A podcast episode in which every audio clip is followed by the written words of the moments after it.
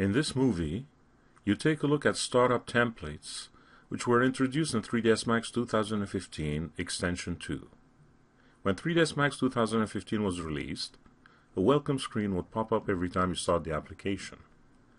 Depending on your personal preference, you may have opted to disable the feature, in which case you can call up the welcome screen again using the Help menu. The welcome screen has three sections: a Learn section that links you to various learning resources, including this channel in fact, an Extend section which links you to other useful online resources from where you could get content, and a default Start section that lists the recent files you've worked on. More importantly, take a look at the section related to creating a new scene. In addition to starting a new scene, this section would also enable you to choose a specific workspace and set a project folder. It is this section that is the subject of this discussion, as it has been quite nicely overhauled for 3ds Max 2015 Extension 2 and beyond. When you update your 3ds Max 2015 installation with Extension 2, you are presented with a new welcome dialog when you launch the application. In fact, it is quite similar to the old one, except for the section about creating a new scene.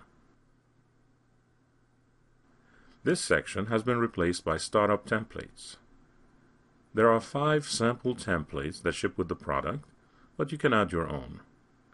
The 5 sample templates are meant to appeal to various tastes. Classic Startup is basically an empty scene, much like when you use the 3ds Max Reset tool, so you'll feel on familiar ground with this one.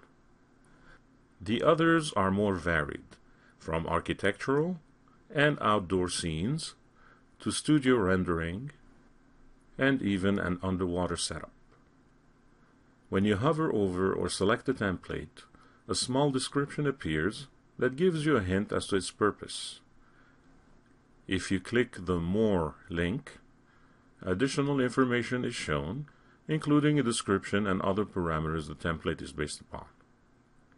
Should you decide to use this template, these parameters, such as units and rendering setup, among others, will be used as a basis for your next project. To use a template as a startup, you first select it, and then click the New Using Selected Template button. The welcome screen disappears, and your new project is started based on that particular template. In this case, the new project is empty because it was based on the classic startup template. Let's try another.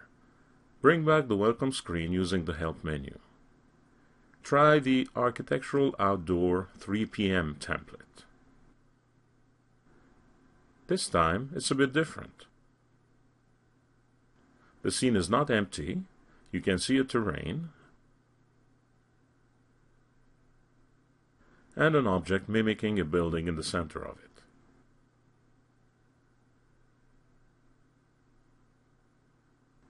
The UI in general is also a bit different, as it is using a new Design Standard workspace.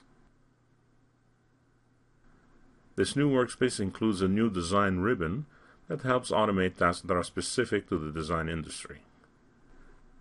The viewport layout of 1 and 3 is also part of this startup template. As you recall, the name of the template referred to 3 p.m., and you'll note that the daylight system is set accordingly. Rendering parameters, such as rendering engine choice and resolution, are also set within the template. In essence, most parameters that would normally take up a fair amount of time have been already set for you. Try the other templates to get a feel for what they have to offer. The Outdoor HDRI Courtyard uses an HDRI image for image lighting purposes.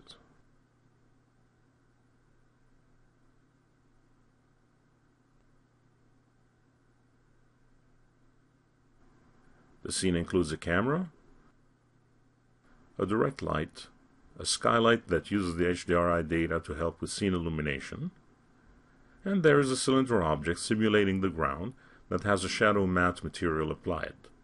It is meant to catch shadows and reflections to ensure objects that you create are well integrated with the background.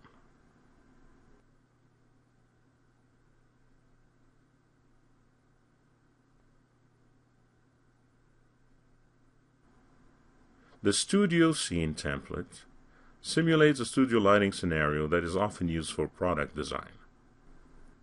This startup scene is fairly more elaborate than the other ones you've experimented with so far. For one thing, there are far more objects present, and many are essential to this setup. Without going much into detail, the most important objects are the curved backdrop and the various light objects. The backdrop is curved to minimize hard angles and shadows where the wall meets the floor. As for the lights, there are various ones that are part of elaborate groups. Many are used to simulate reflectors, which are essential in studio photography. There are also a couple of cameras present that you can adjust or use as is. Of course, the idea is to have your own objects to model, import, or merge for rendering purposes. As an example, here's a furniture set I found on the Trimble 3D warehouse. It features a Herman Miller lounge chair and an ottoman that would be perfect candidates for studio photography.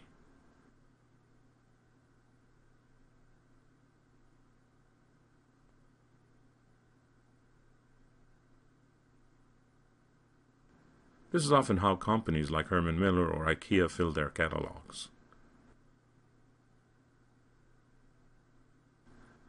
Lastly, try the underwater startup template.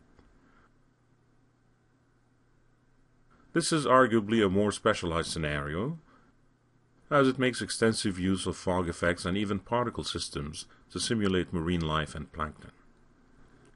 It gives you a head start if this is your goal, as setting up such an underwater environment is no easy task. Now that you know how to use startup templates, the next step is to learn how to manage them. It's a process you learn about in another movie on this channel entitled Managing Startup Templates.